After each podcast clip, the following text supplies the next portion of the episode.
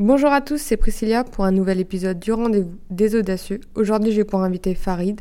Merci d'avoir accepté de participer à mon podcast. C'est avec grand plaisir. Alors, j'ai été invitée dans mon podcast car la biodiversité est un sujet qui me parle beaucoup et j'adore votre défi qui est de préserver un milliard d'abeilles. Oui, on s'est lancé un défi assez, euh, assez audacieux.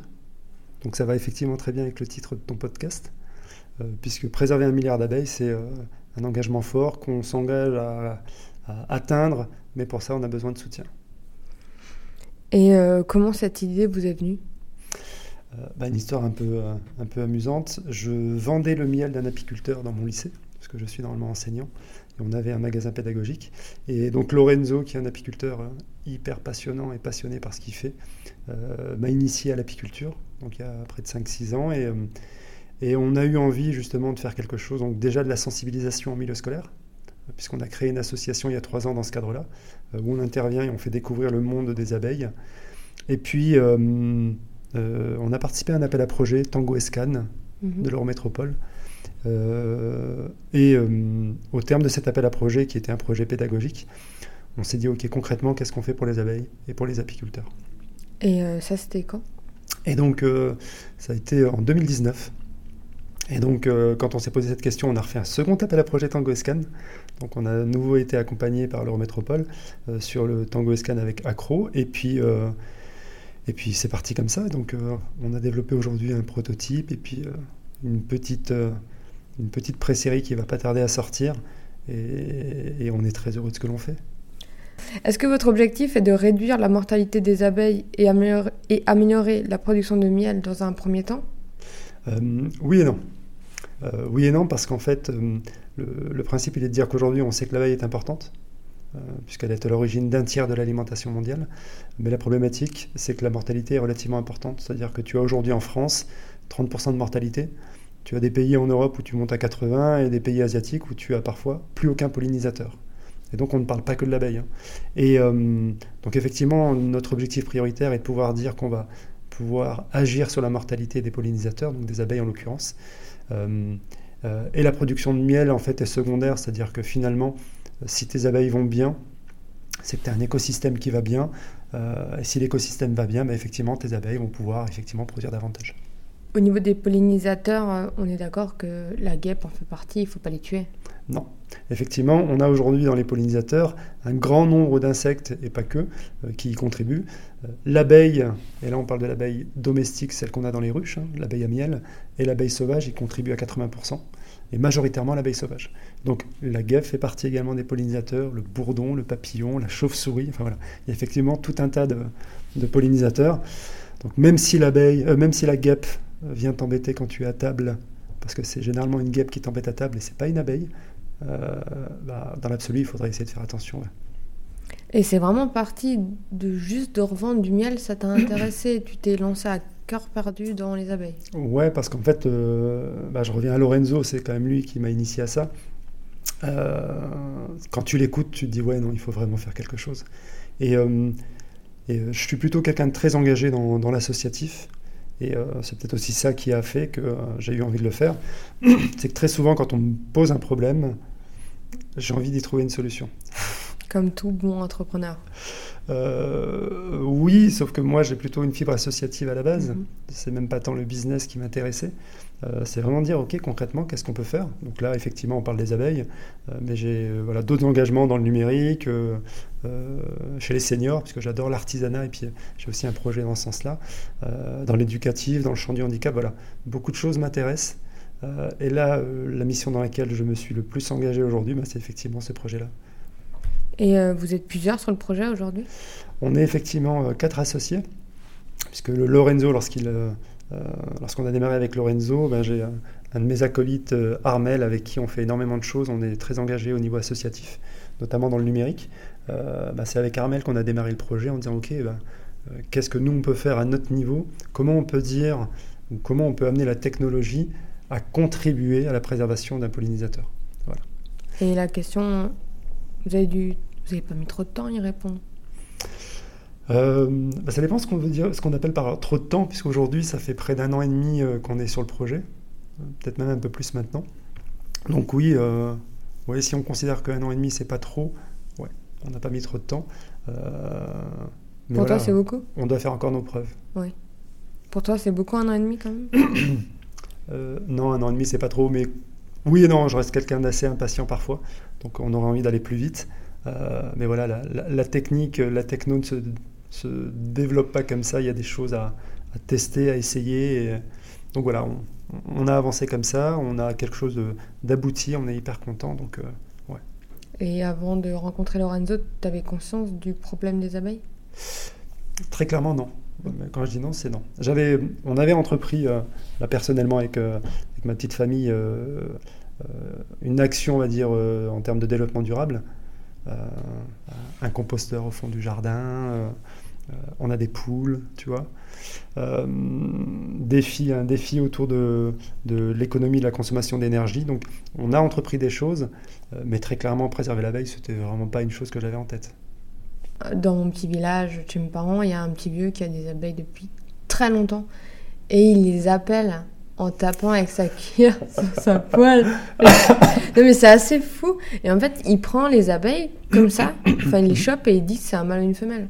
Ouais, à Manu. Ouais. Oui, parce qu'effectivement, tu as les, les, les- les faux bourdons que tu vas reconnaître, euh, les ouvrières qui en fait ne sont que des abeilles finalement, enfin ne sont que des, euh, des, des reines en devenir, puisqu'en fait, ce qui fait la différence entre une abeille et une reine, c'est juste l'alimentation de la reine. C'est parce qu'elle a été nourrie à la gelée royale. Mhm. Donc dans l'absolu, c'est une abeille comme une autre. Et, euh, et ce qui est vrai dans ce que tu dis, euh, mais c'est lié finalement à même à, à tout agriculteur dans l'absolu, puisque l'apiculture est une filière de l'agriculture. Donc quand tu parles à un agriculteur, il est toujours hyper passionné, hyper enthousiaste, il adore ce qu'il fait. Euh, et puis tu le vois bien, ils le font généralement pas pour l'argent. Souvent, c'est voilà, c'est vraiment une passion, une envie de faire ça.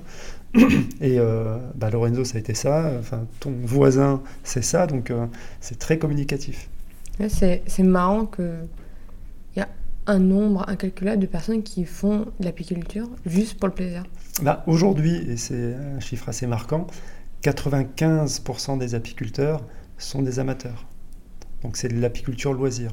Par contre, quand on dit amateur, il faut pas le, il n'y a pas le côté péjoratif, c'est-à-dire que ce sont des amateurs parce qu'ils n'en vivent pas. Mm. Mais par contre, ils ont une expertise hallucinante. Euh, là, ton voisin, bah, je suis persuadé, bah, tu pourrais l'écouter des heures et des heures, et euh, il est capable de, comprendre tous les signaux et euh, comment fonctionne sa ruche, parce qu'il a voilà, une passion pour ce qu'il fait. Donc c'est accessible pour tout le monde. C'est accessible à tous, très clairement. Puisque aujourd'hui, pour, pour être apiculteur, bah, tu vas suivre une petite formation sur une année, généralement les week-ends. Il y a une partie de théorie, ensuite une partie de pratique. Et ensuite, tu peux très facilement avoir une ruche, sans souci, voire davantage. Et tu as énormément de personnes qui euh, bah, étaient des personnes en col blanc, euh, qui du jour au lendemain se sont épris de soit des abeilles, soit de l'agriculture, et qui ont quitté leur boulot pour faire ce type d'activité. Et euh, c'est un animal hyper intrigant. Ouais, faut-il encore arriver à en vivre? C'est là où effectivement, pour en vivre aujourd'hui, on considère qu'il faut au moins 200 ruches. Généralement, c'est ce qui est. euh, c'est à partir de 200 qu'on considère qu'on est un apiculteur professionnel.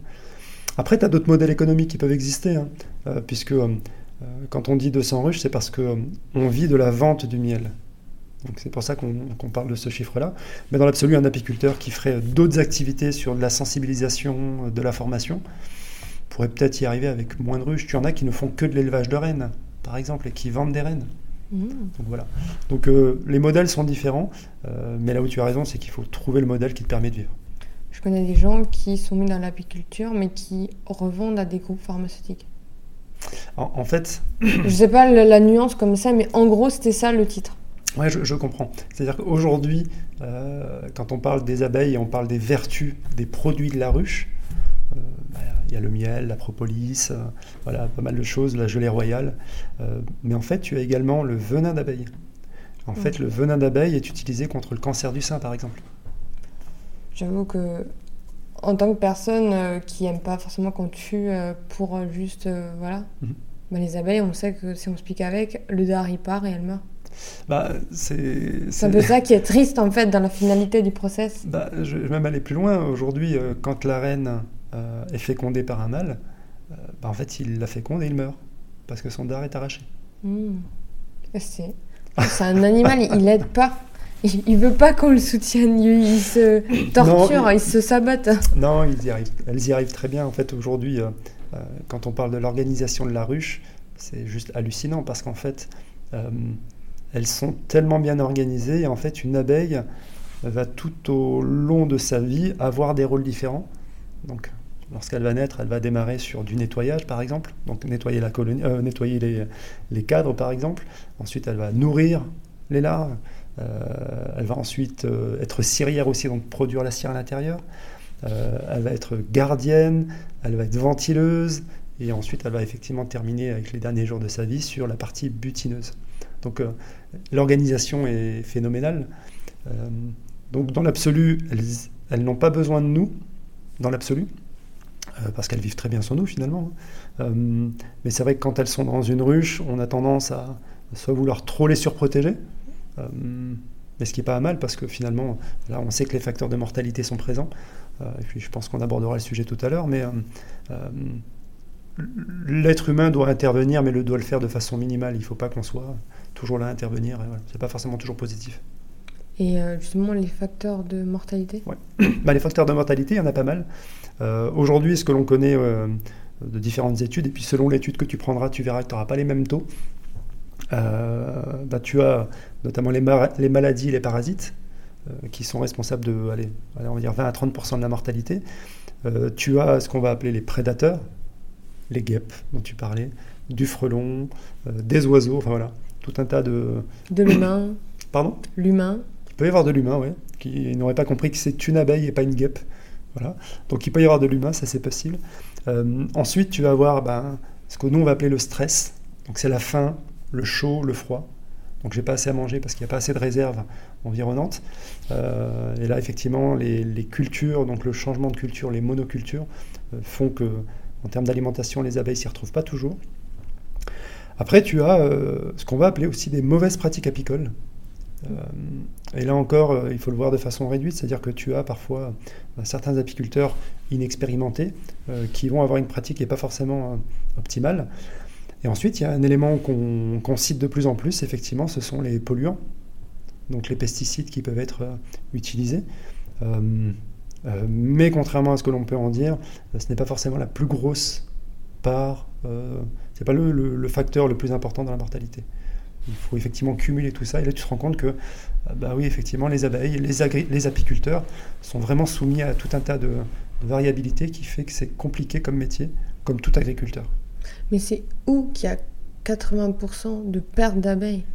Tu as des, euh, certains, pays, euh, certains pays de l'Est où ça peut arriver, et tu as des pays asiatiques où là, clairement, on n'a plus un seul pollinisateur. Donc, je ne parle même pas que des abeilles. Et en fait, tu as des images que tu retrouves sur Internet et on croit toujours que c'est un photomontage. C'est un monsieur ou une petite dame qui est perché dans un arbre avec un petit pinceau. Et en fait, elle est en train de faire la pollinisation à main nue. Et là, effectivement, c'est souvent lié à une forte, forte pollu- pollution. Et J'allais dire comment ils font s'il n'y a plus personne pour polliniser naturellement. C'est toi qui fais le travail. Ah, ça doit être long et fastidieux. C'est très long, c'est très fastidieux. Ce qu'il faut quand même comprendre, euh, c'est que la pollinisation, ou en tout cas même la pollinisation des abeilles, si on veut être plus spécifique, euh, bah, les abeilles, elles pollinisent 80% des plantes à fleurs. Euh, on considère qu'aujourd'hui, la pollinisation, ou en tout cas les abeilles sont à l'origine, ou plutôt la pollinisation est à l'origine de 153 milliards de chiffres d'affaires. Parce que si tu n'as pas les abeilles qui pollinisent, donc là on a une main-d'œuvre entre guillemets gratuite, euh, et tu as des pays où en fait, euh, tu prends les États-Unis ou au Canada, c'est très fréquent, tu loues en fait des ruches, mais uniquement pour la pollinisation. Et euh, tu as des sociétés qui vendent, euh, pour les tomates d'ailleurs aussi, une espèce de, coffret dans lequel tu as quatre colonies de bourdons. Tu poses ta colonie, puis ensuite tu ouvres, enfin tu poses ton carton, tu ouvres, et elles vont polliniser effectivement tes tomates. Ah oui, donc ils doivent trouver des astuces. Voilà. Et euh, au Canada et aux États-Unis, c'est très fréquent quand on parle des amandiers, euh, parce que ça représente des milliards et des milliards. Ben, les abeilles sont utilisées comme du bétail. C'est-à-dire que demain, je pollinise, euh, je vais dire une bêtise, en Californie. ok, ben, la semaine d'après, il faut qu'on soit parti ailleurs. Ah, c'est une usine. C'est une véritable usine. En fait, quand ils n'ont pas le choix, c'est de radical en fait. C'est ce qui se passe. Aujourd'hui, on n'est pas dans ce cas de figure-là en France et euh, tant mieux pour nous. Euh, on va dire que l'abeille se porte malgré tout bien dans l'absolu. Euh, mais là, on, dans le discours que l'on a, toi et moi, on est focus davantage sur l'abeille à miel. Mm. mais il faut absolument pas oublier les abeilles sauvages, qui elles représentent bah, une grosse proportion de cette pollinisation. C'est quoi, quoi Tu m'avais dit combien Le pourcentage? Bah, Les abeilles, c'est 80% de la pollinisation. Oui, non, les sauvages euh, les sauvages, on n'avait pas parlé de taux. Euh, euh, je ne suis même pas en mesure de te donner un taux aujourd'hui, mais elles représentent plus de 50%. Oui. Elles sont, ce sont elles qui font la, plus grosse majorité de cette action. Est-ce que tu peux nous parler des, de quelques prémices du projet ou c'est un top secret Qu'est-ce que tu veux nous partager? J'ai entendu parler de Noémie. Ouais. Donc Noémie, ouais, Noémie, c'est le, nom de notre solution. donc Noémie, en fait, c'est euh, c'est deux éléments en réalité. C'est euh, un boîtier connecté, donc ce qu'on appelle une balance connectée, qui va se positionner sous une ruche, qui va permettre de la monitorer avec euh, bah, le poids déjà, qui nous donne des éléments hyper importants, en tout cas qui donne des éléments cruciaux pour l'apiculteur. On a également des capteurs à l'intérieur de la ruche, qui permet de monitorer l'état de santé des abeilles. je donne deux, trois capteurs, on va avoir la température et l'humidité, entre autres, qui sont des éléments cruciaux pour eux. et ensuite, on va avoir d'autres éléments qui sont extérieurs, donc permettent de connaître l'environnement extérieur aussi, euh, qui intéressent l'apiculteur et qui permet d'optimiser du coup ses déplacements. Euh, et en fait, euh, l'intérêt de notre système aujourd'hui, c'est qu'on l'a voulu non pas uniquement à destination de l'apiculteur, on a voulu que ce soit un système ouvert, c'est-à-dire que les éléments qui sont collectés par les balances permettent à l'apiculteur ben, d'avoir une veille sanitaire de ses colonies, ça c'est une chose, mais également d'assurer une veille environnementale. Ce qui fait que cette veille environnementale, elle est à destination d'autres acteurs qui ont besoin effectivement de connaître euh, ben, comment vont euh, euh, les pollinisateurs, mais comment va l'écosystème. Parce que l'abeille, en fait, on dit qu'elle est une sentinelle de l'environnement. Et ben, des collectivités ont besoin de savoir si elles vont bien. Donc ce qui fait que cette donnée qui est collectée, on la rend accessible aux collectivités dans le cadre de leurs politiques locales et notamment les politiques environnementales. Et ça, c'est vraiment important pour nous. Et ensuite, on la met également à disposition de chercheurs. Ce qui fait qu'aujourd'hui en France, tu as à peu près 200 000 chercheurs qui travaillent sur des aspects de biodiversité ou d'environnement. Euh, pas tous sur l'abeille, hein, on s'entend. Euh, mais la donnée pour eux est toujours importante. Et la difficulté pour eux aujourd'hui, c'est de dire comment je fais pour collecter de la donnée qui est d'une euh, territorialisée, donc je sais à quel endroit elle est clairement. Elle est dynamique parce qu'elle est actualisée tout le temps. Souvent, tu as des études qui sont mises en place pendant un an, deux ans, trois ans, et puis ensuite, il n'y a pas de continuité. Là, on dit que c'est dynamique et donc c'est tout le temps, euh, actualisé au jour le jour. Et ensuite, on dit qu'elle est objective parce qu'en fait, la donnée qui est euh, générée, bah, ce sont des capteurs qui la génèrent. C'est pas juste de l'impression. Je pense que j'ai l'impression que mes abeilles vont pas bien ou j'ai pas produit suffisamment de miel. Ça montre qu'il y a une problématique. Non, le capteur donne cette information-là et c'est là que ça intéresse vraiment ces différents acteurs-là. Même en termes de précision. Pardon? Même en termes de précision. Ah, en termes de précision, effectivement, oui, puisque là, euh, si on est sur de la température ou de l'humidité, ben, on va avoir un taux d'humidité au pourcent près, enfin voilà. Donc euh, c'est extrêmement important pour eux, puisque euh, je le disais tout à l'heure, si tu sais que dans un environnement, euh, tes colonies vont bien, prospèrent, c'est que l'environnement est sain. Euh, tu as des grands groupes qui ont fait ce test-là, hein, qui travaillent sur le traitement des eaux notamment, où ils sont partis du constat très simple, c'est on a développé ou on a mis en place des équipements dans des territoires, on a mis en place des tests pour montrer qu'effectivement, bah, il n'y a pas de danger, au contraire, c'est bénéfique pour l'environnement. Et pour aller plus loin, en fait, ils ont installé des ruches. Et comme les résultats montraient que les abeilles vont très bien, bah, ça justifiait effectivement que leur action euh, qu'ils ont mis en place, l'action environnementale, était plutôt bonne pour la biodiversité. Oui, et même les gens qui travaillent à côté, euh, pas sur l'abeille, mais sur des sujets de biodiversité, mhm. c'est bien de croiser les données. Quoi. Exactement. La, donnée, elle est partageable et c'est là que c'est intéressant. Et, euh, et, de façon plus large, si on a une compréhension du comportement des abeilles à miel, je précise, donc des abeilles dans les ruches, ça permet d'avoir de la connaissance qui peut être utilisée pour les abeilles de façon générale, donc les abeilles sauvages, ou d'autres animaux, d'autres pollinisateurs. Oui, parce que ça, ça montre une tendance. Mmh, c'est ça. Vous allez bien, bientôt lancer euh, Noémie à grande échelle? En fait, Noémie, on a effectivement développé un prototype. On a fait une campagne de financement participatif il n'y a pas très longtemps pour pouvoir produire une pré-série, donc qui, elle, elle, va être euh, déployée sur le grand test uniquement, donc sur cette première année. et de façon à ce qu'on on puisse, à partir de la saison prochaine, donc l'année prochaine, déployer de façon beaucoup plus large sur la France et des pays limitrophes. Et il y a combien de personnes qui ont le testé Aujourd'hui, on, on, a déjà testé un certain nombre. On va en tester aujourd'hui, en termes d'apiculteurs, une vingtaine encore, ce qui fait un nombre de ruches un peu plus important.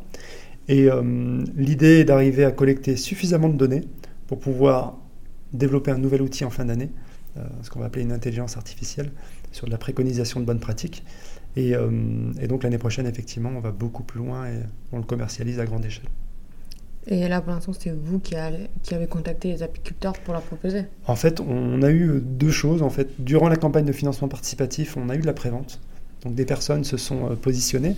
Et finalement, pas que des apiculteurs, puisque tu as des apiculteurs qui sont intéressés, mais tu as également des entrepreneurs, c'est-à-dire que tu as des entreprises qui ont ce qu'on appelle une démarche RSE, euh, qui disent bah, nous, on a envie d'avoir une action environnementale claire. Euh, est-ce qu'on peut tester votre système parce qu'on a déjà des ruches chez nous? Est-ce qu'on peut y apposer votre système? Donc nous, on leur dit oui, clairement. Et euh, ce qui fait qu'on a eu une dizaine quasiment de, de systèmes qui ont été commercialisés juste à travers la campagne, ce qui est génial. Et ensuite, on a effectivement d'autres apiculteurs et d'autres entreprises qui nous avaient déjà contactés ou des collectivités. J'avais une question un peu HS. Euh, à qui elles appartiennent les ruches qu'il y a sur euh, Galerie Lafayette euh, je suis incapable de te le dire. Est-ce que ça appartient aux Galeries Lafayette Parce que je sais que quand je travaillais au BHV Marais, je crois qu'il y en avait. En fait, oui, elles en ont. Elles en ont. En fait, elles, elles sont sur leur toit, mais en réalité, elles leur appartiennent oui et non. Elles payent pour un service. Tu as un apiculteur qui fait l'entretien et le suivi apicole.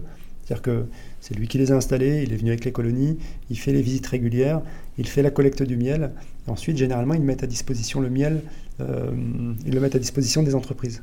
Ce qui fait que l'entreprise a du coup un miel en son nom très souvent. Très souvent, c'est assez sympa. Donc, elle soit le donne à leurs salariés ou elle l'offre à leurs clients. Mmh. Et tu as aujourd'hui énormément d'entreprises qui le font. Euh, et nous, on se propose justement de dire, bah, tiens, vous avez eu envie d'avoir une action environnementale on va aller plus loin en disant, bah, tiens, je vais les monitorer. Ça va faciliter l'activité de l'apiculteur parce que lui, du coup, il reçoit des alertes et euh, des rappels euh, pour savoir si c'est le moment d'y aller ou non. Euh, et en plus de ça, il contribue à un programme de veille environnementale. C'est encore plus facile quand on se lance d'avoir ça. Pour, se planter. C'est facile. Pas se planter en fait. C'est facile en fait puisque ça permet à des, ce qu'on va appeler des novices finalement d'avoir de la préconisation, d'avoir des alertes sur des seuils très importants. Je donne toujours un exemple qui est très criant de vérité, c'est euh, s'il fait moins de 10 degrés dans ta ruche, ça devient critique pour tes abeilles, donc c'est bien d'avoir l'information. Puisqu'aujourd'hui la difficulté, c'est que lorsque tes ruches sont très loin de chez toi, comment tu fais pour savoir comment elles vont? En fait, tu n'as pas l'information.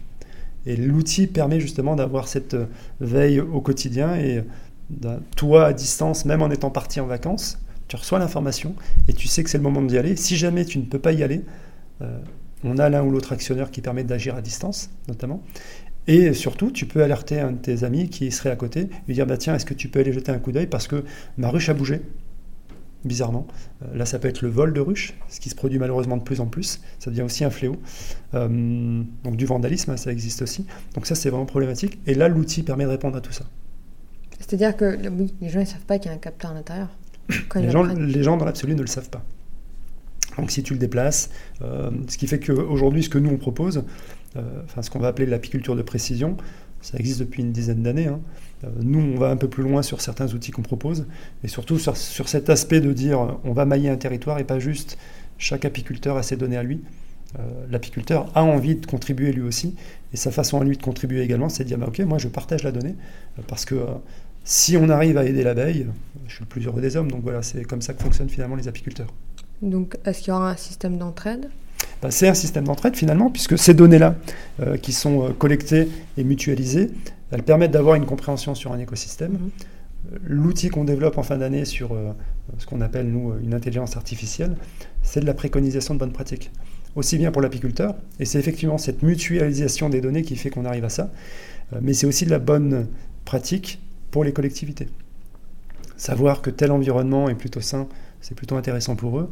Et au contraire, si on constate euh, des éléments anormaux euh, qui seraient collectés par euh, notre système, bah, une collectivité peut être alertée à ce niveau-là aussi. Il y a beaucoup de choses à faire avec les données. Hein. Énormément de choses. Bah, en fait, très souvent, on a toujours peur du big data, tu sais? Ouais, je, bah, je sais. Euh. Voilà. Et, euh, en fait, au contraire, on se rend compte que euh, cette donnée-là, elle a une réelle utilité. On a, un, on a un acteur avec qui on va travailler, je vais le citer parce que voilà, c'est quelqu'un qui a vraiment envie de contribuer, qui s'appelle Digora, donc ça c'est le nom de l'entreprise, avec Gilles Kneury. Et en fait, euh, eux sont plutôt dans la gestion de la donnée, dans le stockage de la donnée. Et on, on a décidé de travailler ensemble. euh, parce qu'eux sont déjà impliqués dans cette action euh, environnementale. Ils ont d'ailleurs des ruches mais m'avait dit nous en fait aujourd'hui dans ce que l'on fait, on est dans la gestion de la donnée, on a envie de pouvoir concrètement montrer aux gens avec qui on travaille que cette donnée c'est pas juste de la donnée pour faire de la donnée. On a envie de montrer que la donnée qui est générée et collectée, elle a une utilité pour l'environnement, pour la biodiversité. Et c'est là que c'est génial parce qu'on est en train de dire que le numérique dont on a souvent peur contribue à la biodiversité ou à la préservation d'une biodiversité. Bah, J'aime bien comparer la donnée et l'argent. C'est un truc qui m'est venu il y a pas longtemps quand je parlais avec Geoffrey de Quit et je disais, mais en fait, la donnée, c'est comme l'argent, c'est pas mal, c'est de la façon dont on l'utilise qui elle devient mal ou pas. C'est exactement ça. C'est juste un... C'est irréel, c'est autant immatérialiste que l'argent en fait. Ah oui, parce qu'aujourd'hui, quand on dit euh, on collecte de la donnée, euh, on va penser à du Google, euh, Amazon ou d'autres euh, d'autres structures. En fait, nous, on est plutôt, pas dire dans le cas inverse, on est juste en train de dire que les données qui sont collectées ont une utilité qui est de préserver un écosystème, préserver des, pollinisateurs. Et là, je pense que on a envie de dire qu'on est plutôt vertueux dans ce sens-là. Mais après, je- il y en a qui n'aiment pas la donnée des GAFA, mais euh, c'est... on peut pas utiliser la donnée n'importe comment. Parce qu'en fait, c'est à, le- à bon escient. En fait. Quand, par exemple, Netflix, voilà, la donnée, euh, elle est cool parce qu'elle vous permet de créer un algorithme qui vous permettra de choisir les meilleures choses pour vous. Enfin, c'est pas un mauvais escient, mais c'est sûr que Amazon, oui, si ils utilisent la donnée euh, pour la revendre, c'est un peu compliqué.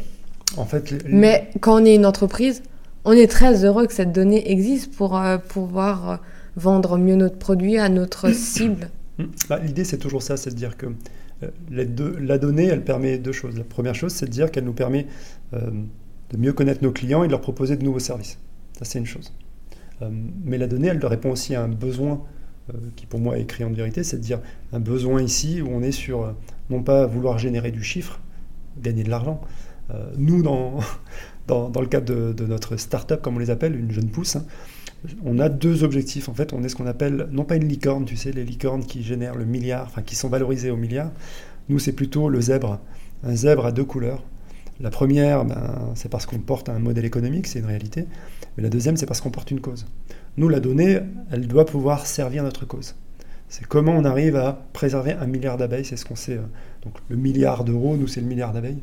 C'est comment on arrive à ça grâce à la donnée.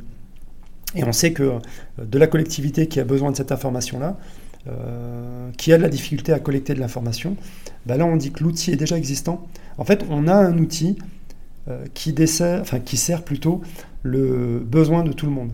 Bah, il est là pour protéger l'abeille, ça c'est une chose.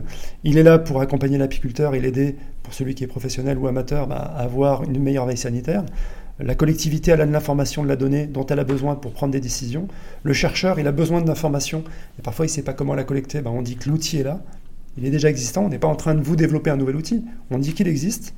Donc on se rend compte qu'on répond à tout le monde. Le- L'entrepreneur éco-responsable, ben, il a une véritable action environnementale. Il a déjà des ruches, ou même s'il n'en avait pas, on peut en installer. Et puis derrière, en fait, on a aussi un acteur dont on parle très peu, mais qui est présent dans tous ces écosystèmes-là. Ben, c'est toi et moi, l'acteur éco-citoyen, ou celui qui aura envie d'avoir une action environnementale. On dit, toi, à ton niveau, même tout petit, tu peux faire quelque chose. Sans forcément dire, je veux une ruche. hein. On va même aller, plus loin. Nous, on a, on a fondé également une, une ONG qui s'appelle One Billion Bees à côté de ça. Et l'idée est de pouvoir dire que bah, par des petites actions, on peut tous arriver à faire quelque chose. Demain, j'ai envie de te dire, bah, si tu as un balcon, si tu peux installer euh, des plantes, euh, des fleurs, euh, des plantes mellifères à ton balcon, vas-y, c'est génial, c'est déjà une action. C'est ça que je, me- je voulais en parler justement. Mm. C'est vraiment une bonne action parce qu'il y en a qui disent que c'est pas une bonne action, c'est pas bien ce que vous prenez comme, euh, comme fleur, donc euh, un peu perdu sur le sujet. Non, aujourd- aujourd'hui, euh, euh, dans l'absolu, on va toujours te parler de plantes millifères, les plantes euh, à miel, donc que les abeilles aiment bien. Euh, mais en fait, très clairement, si tu mets des fleurs et que les abeilles vont pouvoir les utiliser, ça peut être que positif. Enfin, j'ai du mal à comprendre qu'on puisse te dire que c'est pas génial. après. ouais,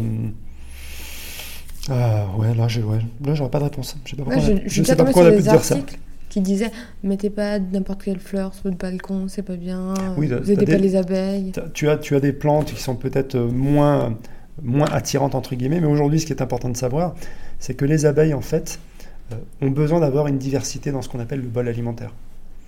Au contraire, si tu n'avais euh, dans leur environnement que le même type de fleurs, effectivement ça serait problématique.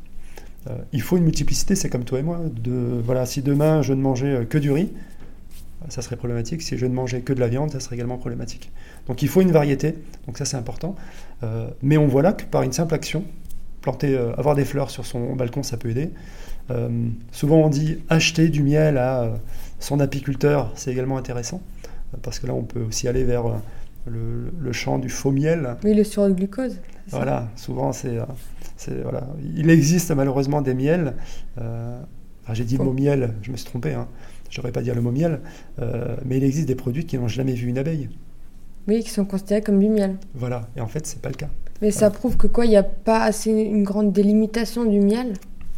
En fait, la France a réussi très récemment à, rendre obligatoire la présence de l'origine pour les miels européens sur l'étiquette. Sur Donc on sait d'où viennent les, produits.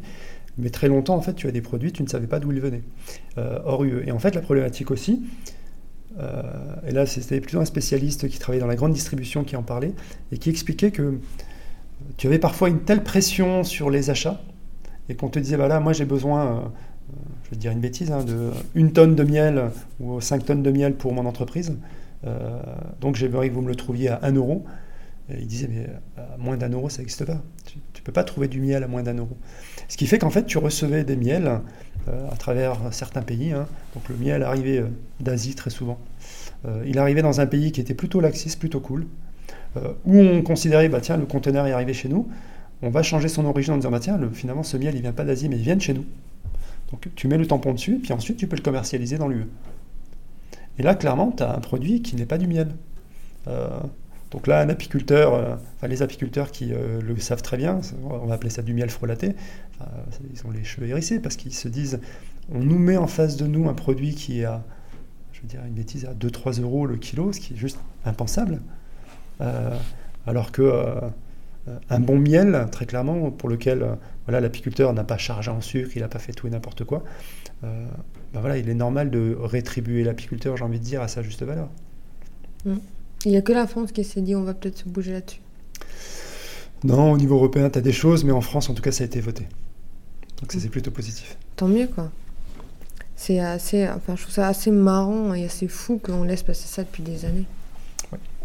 Bah, euh, euh, bah, la problématique, pour être très clair, euh, c'est que les apiculteurs pros sont tellement peu nombreux. C'est-à-dire que tu as 95% d'amateurs. si demain tu avais les apiculteurs qui étaient constitués de la même manière que l'industrie céréalière ou la viticulture, la viande bovine, voilà. Un peu de lobbying aussi. On aurait une pression énorme. En fait, ce qu'il faut comprendre, c'est que les pros ce qu'on appelle en homme, représente très peu à l'échelle de l'agriculture, mais en tonnage représente beaucoup. Et je ne parle même pas de la pollinisation dont on a besoin. Ce qui fait que finalement les apiculteurs, bah, ils n'ont pas tant de pouvoir que ça. En tout cas, ils n'ont pas les, euh, les, les, mêmes bénéfices que d'autres d'autres entités dans l'agriculture. Donc, mettez des fleurs sur le balcon. Ah, franchement, il ne faut pas hésiter. Hein. J'aimerais maintenant on peut parler de ton parcours euh, de start-up, de jeune pousse. Mhm. Tu as été, enfin vous avez été incubé chez Semia. Oui. Et euh, sur quelle partie vous accompagne? Donc nous en fait on est euh, donc pour la petite histoire on a démarré effectivement on a fait une pré-incubation collective sur plusieurs mois et ensuite on est passé en comité d'engagement pour effectivement savoir si on, on, nous retenait en incubation individuelle donc on l'est effectivement depuis on va dire juillet de l'année dernière. Et eux nous accompagnent en fait sur différents champs, puisque l'intérêt d'être accompagné par un incubateur, c'est que tu vas avoir des gens avec une expertise. Donc une expertise aussi bien sur la partie commerce, sur la partie finance, sur des parties euh, euh, industrialisation par exemple, euh, marketing, voilà. Et c'est là que c'est intéressant, ce qui fait que toi avec ton équipe que tu pourrais avoir constituée, si tu as le besoin de solliciter quelqu'un, voilà, moi j'ai un chargé de projet attitré Sébastien, si j'ai des questions, si j'ai des problématiques, je sais que je peux aller vers lui. Et c'est ça l'intérêt d'un incubateur. Et est-ce qu'il y a eu des moments difficiles? Bah, il y a toujours des moments difficiles parce que quand tu démarres, très clairement, il y a ce que tu vas écrire sur un papier, c'est sûr. Tu te dis, bah voilà, je vais avoir euh, tel financement à ce moment-là, je vais euh, signer tel contrat à ce moment-là, et ainsi de suite. Et tu te rends compte qu'il y a forcément des aléas. Euh, là, je repense à des, choses qui nous arrivent en ce moment. c'est anecdotique, mais c'est vraiment criant de vérité. on parle du canal de Suez. On a parlé du canal de Suez avec ce porte-conteneur qui été coincé. Ben, ça a réellement eu une incidence sur ce que l'on fait nous au quotidien, puisqu'on a des composants pour lesquels on nous dit aujourd'hui, ben, c'est plusieurs semaines avant de les recevoir. Alors quand toi tu te dis, bah, j'ai prévu de sortir ma solution dans un mois par exemple, si tu ne les reçois pas dans les délais, euh, tu es vraiment dans la panade. On a un, composant qu'on a dû modifier euh, du coup en dernière minute, on nous donnait 15 ou 16 semaines pour le recevoir. C'est beaucoup. C'est beaucoup. Mais il était sur le porte-conteneur, c'était un des autres qui attendait. Non, c'est parce qu'en fait, euh, nous quand on commande, on commande pas en Asie, on commande sur des fournisseurs européens mais la majorité des produits finalement viennent d'Asie, euh, ce qui fait qu'eux ne sont pas approvisionnés. Et ce porte-conteneur finalement a bloqué euh, des centaines d'autres porte-conteneurs. Et c'est problématique. Et donc voilà, même nous à notre niveau, tu vois, ce sont des choses, tu te dis non, c'est pas possible, encore, encore un truc qui me tombe sur le coin de la figure, ce qui fait que ça te retarde dans tes avancées. Et il y a eu beaucoup de problèmes pendant la création du projet? Euh, Oui, parce qu'on a souvent pris du retard sur pas mal de choses. des financements et euh, bah, il y a eu la crise, hein, Covid forcément. Donc ça a chamboulé pas mal de choses. Euh, sur des recrutements aussi, on avait des personnes finalement qui nous ont quittés. Euh, donc ouais, il t'arrive toujours des petites choses, mais j'ai l'impression que finalement ça touche tout le monde. j'ai envie de dire que nous, on est le petit, on arrive. C'est peut-être plus difficile pour ceux qui sont présents et qui ont déjà des équipes, énormément d'équipes derrière eux et puis des engagements très forts. Nous, on débute, on aimerait que ça aille plus vite forcément. Euh, voilà, on prend notre mal en patience, on va prendre ça avec un peu de philosophie. Mais, euh, mais oui, c'est vrai qu'on prend forcément du retard à chaque fois et ça va très vite. Et euh, il y a une question que j'aime bien poser, je sais pas pourquoi, mais ces temps-ci, c'est un truc qui m'obsède. C'est comment tu as trouvé tes associés? Moi, j'ai beaucoup de chance. Hein. Ça ah, J'ai énormément de chance. Ça va être très simple. Hein. Armel, c'est euh, un voisin, puisque voilà, nos enfants fréquentaient la même école. On a fondé, on a créé une association qui s'appelle Manipulse dans le champ du numérique. On intervient dans. On, sensibilise, donc c'est un Fab Lab, on sensibilise les jeunes, donc les scolaires et les personnes dans le handicap. Donc on a créé cet asso ensemble. Euh, et depuis, on a fait énormément de choses ensemble. Lorenzo, ben, je l'ai dit tout à l'heure, hein, dans, mon lycée, je l'ai rencontré. Et on a très vite accroché, puis on a fondé une association qui s'appelle Univers Abeille, donc on fait effectivement de la sensibilisation en milieu scolaire. Yannick, notre directeur technique, c'est là que c'est vraiment génial, c'est que euh, on l'a pris en stage l'année dernière, euh, il y a un peu plus d'un an même. Euh, il est ingénieur en mécatronique et très clairement, il nous a bluffé sur ce qu'il a pu faire en quelques mois. Et quand on a démarré concrètement et qu'on a créé la start-up, on est revenu vers lui, on lui a dit voilà, tu as fini tes études, est-ce que tu aimerais travailler avec nous et pas juste travailler, c'est est-ce que tu voudrais t'associer avec nous? Donc voilà, euh, c'est un jeune, euh, voilà, de, de un jeune étudiant qui vient de sortir de l'école, mais hyper prometteur, hyper intéressé, euh, très curieux. Et, donc voilà, c'est vraiment une aventure humaine, très clairement. Et en plus de ça, on porte des valeurs communes autour du développement durable. Et puis, voilà, quand tu parles d'abeilles à n'importe qui, tu te rends compte que tu as beaucoup de gens qui ont envie de te suivre et de t'accompagner. Aujourd'hui, on a des alternants qui nous accompagnent. Euh, je pense à Elsa en l'occurrence qui euh, euh, travaille avec nous depuis près de six mois. Bah, coup de bol, son père est apiculteur depuis une trentaine d'années. Ah, voilà, c'est une fille qui est passionnée par ça, passionnée par ce que l'on fait. Et, voilà, Roman aussi, on a Samir, Laurie, enfin voilà, on a une équipe qui est vraiment superbe. Ils n'ont pas eu peur de rentrer dans l'univers startup? Oui et non, parce que souvent dans l'univers startup, il y a parfois, j'ai l'impression, une image un peu négative euh, où on a les dents qui rayent le parquet, où on a envie d'avancer et puis euh, d'arriver très vite au côté up. très clairement, c'est pas ça. Je pense que dans d'autres startups que tu peux rencontrer, tu te rends compte que c'est pas forcément le cas non plus. Et, et après, ce qui peut inquiéter parfois, c'est la pérennité. On se dit, bah, tiens, ils démarrent à peine. Est-ce que ça va aller pour eux? On sait qu'aujourd'hui, c'est 10% des startups qui s'en sortent ou qui vivent, qui passent la barre des 3 ans. Euh, nous, on n'a pas encore un an, donc euh, on attend de voir. mais ce qui est certain, c'est que non, ils n'ont pas eu si peur que ça parce que le projet leur parlait réellement. Et je pense qu'on est hyper passionné, on sait le porter, on, on, a bien su le représenter comme il faut. Et c'est quoi la prochaine étape? Bah, La prochaine étape, c'est la pré-série qui doit sortir donc, dans un mois. un mois, un mois et demi. T'es pas stressé? Euh, si, parce que euh, clairement, on a, on a des composants qui doivent arriver, ils ne sont pas encore là, donc on les attend. On est en train de finaliser l'application également. Donc oui, on est, stressé parce qu'il euh, y a des gens qui nous attendent forcément. on a ce qu'on a envie de, on a ce qu'on a présenté aux gens et on a envie que ce qu'on leur, ce leur présentera réellement corresponde. Donc oui, il y a toujours forcément un petit stress, mais c'est aussi l'enthousiasme parce que voilà, c'est galvanisant, c'est-à-dire que euh, bah, tout le monde est à fond, tout le monde a envie que ça fonctionne. Et, euh, ouais, j'essaie toujours de trouver le positif dans le côté négatif. Donc ouais, je suis positif plutôt. Bah, je me dis quand c'est un lancement, euh, ça, ça va être trop bien, mais il y va avoir tellement d'impatience et de stress que ça marche pas et de s'être planté complètement. Mais c'est forcément le cas et, et nous on est vraiment confiants parce qu'on a énormément de signaux de, de, personnes qui nous entourent, donc des gens qui sont dans l'écosystème du numérique euh, d'autres qui sont vraiment dans l'apiculture parce qu'on est forcément dans ce champ-là. Et euh, on a véritablement que des retours positifs. Euh, on est même en relation avec des chercheurs qui ne sont même pas de la région, hein, enfin, qui sont français mais qui sont soit à l'étranger. Donc je pense à Théo Tim qui est à Sydney et puis une autre qui est plutôt du côté du Canada. et elle m'expliquait que le besoin il est réel pour eux. Et les apiculteurs nous disent la même chose, le besoin est réel. On a des syndicats apicoles qui nous disent on a besoin de tel élément, tel élément. Et en fait, tu as tellement de retours positifs qui font que malgré le stress, tu te dis, mais attends, ils ont vraiment besoin de nous, alors qu'on n'est pas les seuls, hein, je, le dis toujours, notre mission, on ne la remplira pas tout seul, il faut d'autres startups. Euh, de la ruche connectée, ça existe déjà, on n'est pas les premiers à le faire, hein. euh, et c'est génial qu'on soit euh, pas les premiers et pas les derniers, donc il y en aura encore d'autres qui arriveront, mais il faut qu'on soit nombreux, donc moi c'est forcément que, que positif pour tout ça. Et c'est quoi qui fait la différence entre vous et les autres?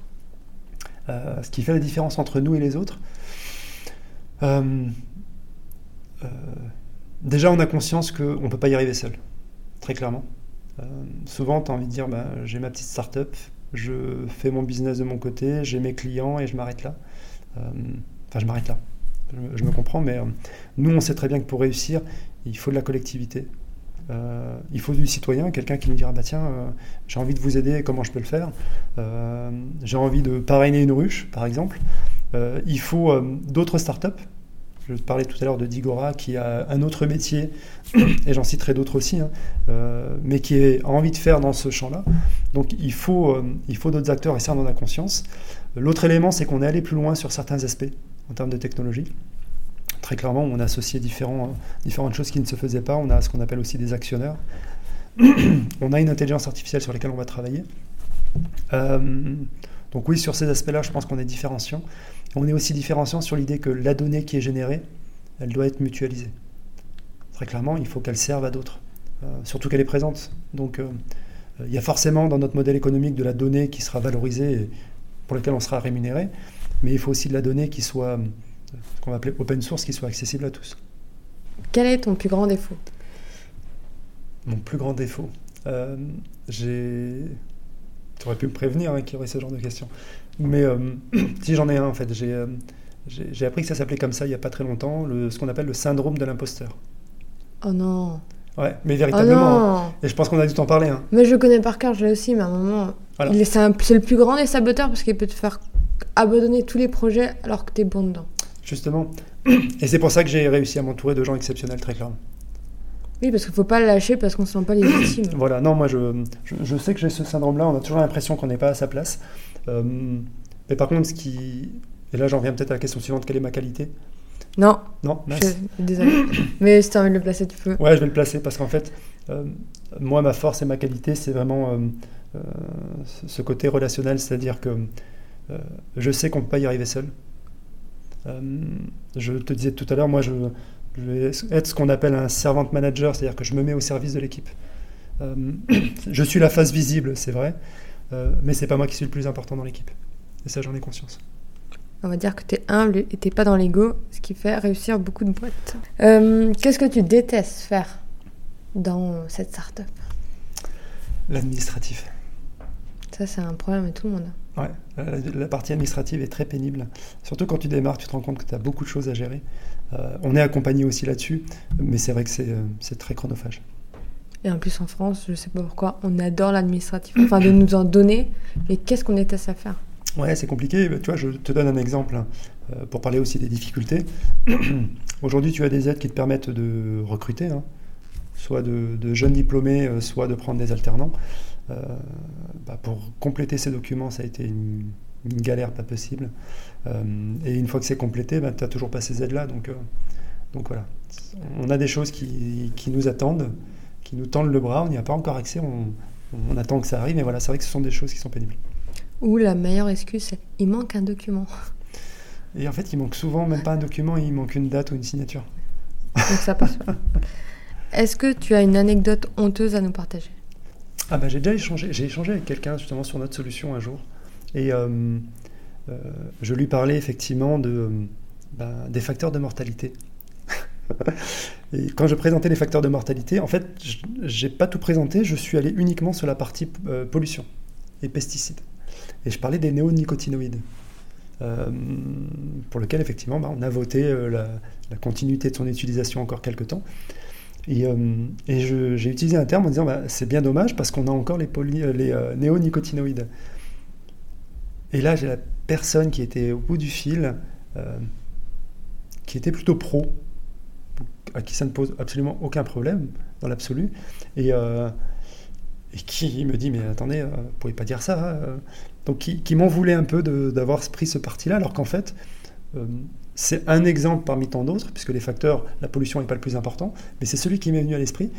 Euh, mais sur l'instant, je me suis, j'étais mal à l'aise. C'était quelqu'un d'influent et euh, avec qui on a envie de travailler et besoin de travailler aussi, très clairement. Et, euh, mais sur l'instant, j'étais mal à l'aise parce que j'avais l'impression d'avoir envoyé un signal qui n'était pas le bon. Et j'ai pas honte de ça, mais voilà, j'étais pas bien sur l'instant.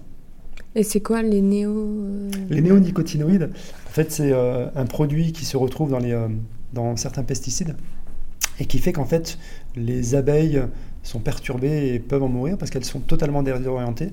Et, euh, et c'est un produit qui se retrouve dans des produits euh, utilisés par exemple euh, pour la betterave en l'occurrence. Mmh. Et c'est parce qu'on a voulu préserver les producteurs de betterave qu'on a autorisé encore quelques années ces produits-là. D'accord. Ouais, c'est toujours dur en fait, je pense, quand on est à l'État, de, de, faire un choix parce que ça va pénaliser. Bah, c'est compliqué. C'est compliqué parce que bah, certains producteurs ont des problématiques aussi à gérer et que finalement bah, la solution qu'ils ont n'est pas toujours, euh, euh, pas toujours très saine dans l'absolu parce que tu as effectivement des produits chimiques. Et, ce qui fait que bah, à quel moment tu dis stop parce que tu as un lobby qui est présent qui dit bah tiens nous on a besoin de vous parce qu'on a une problématique avec nos abeilles et d'autres en face qui disent ouais mais nous on a besoin de de ce produit chimique parce qu'il nous aide dans notre production. Euh, tu vois, je te donne un autre exemple. Aujourd'hui, pour traiter par exemple un parasite qui s'appelle le varroa dans les ruches, tu as deux façons de le faire, on va dire une troisième qui arrive. La première, c'est des produits phytosanitaires, produits chimiques. Mais c'est génial parce que quand tu l'appliques, pendant quelques semaines, tu es tranquille, tu n'as rien à faire. Par contre, si tu passes à un produit naturel ou bio, bah, pendant chaque semaine, pendant tout un traitement de 5 semaines, bah, tu vas devoir te déplacer. Donc si elles sont à 100 km de chez toi, bah, toutes les semaines, tu vas faire l'aller-retour juste pour pouvoir les traiter avec ton produit naturel. C'est un peu comme quand tu utilises un produit naturel pour les moustiques à la maison. C'est chouette, c'est naturel, mais c'est pas aussi efficace. Mm. Ce qui fait que finalement, tu as une contrainte derrière. C'est est-ce que je passe au bio parce que c'est génial et j'y crois vraiment, même s'il y a une contrainte qui est pénible pour moi, ou est-ce que je reste avec du produit euh, chimique parce que ça me facilite la vie. Donc c'est complexe. Donc c'est dur de trancher. Mm. Donc je répète au gouvernement c'est ouais, pas facile. Et euh, quel est le meilleur conseil qu'on t'a donné? Euh, et ça, on me l'a donné il n'y a pas longtemps. Euh, c'est une certaine Martine qui m'a donné ce conseil-là. et je lui parlais de ce syndrome. Elle me disait non, en fait, il faut que tu arrêtes de parler comme ça. Elle me disait clairement, si tu dois parler de toi, tu dois dire je suis le meilleur pour telle chose. Et oui, je pense qu'effectivement, je suis le meilleur, en tout cas sur les aspects relationnels et de mise en relation, mettre en relation les personnes entre elles, parce que j'adore faire ça. Euh, au-delà de mon activité euh, dans Tech for Gaia, euh, oui, c'est voilà, être, ne mettre en avant que le, ce qu'on a de mieux en soi et pas juste souvent vouloir dire, bah c'est vrai que je suis pas bon là-dedans et voilà. Oui, parler en positif de soi et pas en négatif. Exactement. Merci d'avoir écouté cet épisode jusqu'à la fin. Mais avant de partir, tu peux prendre juste deux minutes pour soutenir mon podcast en mettant 5 étoiles et un commentaire sur Apple Podcast si tu as un iPhone. Sinon, tu peux me suivre sur Spotify. Ça me permettrait de me faire connaître en remontant, tu vois, dans l'algorithme. Ça toucherait plus de personnes et on serait une plus grande communauté à m'écouter. Tu peux aussi le partager à un ami. Peut-être que euh, ça l'inspirera, peut-être qu'il en aurait besoin aujourd'hui pour être reboosté. Et euh, si tu veux être au courant des prochains épisodes, tu peux t'inscrire à ma newsletter. Je te fais des bisous et je te dis à bientôt.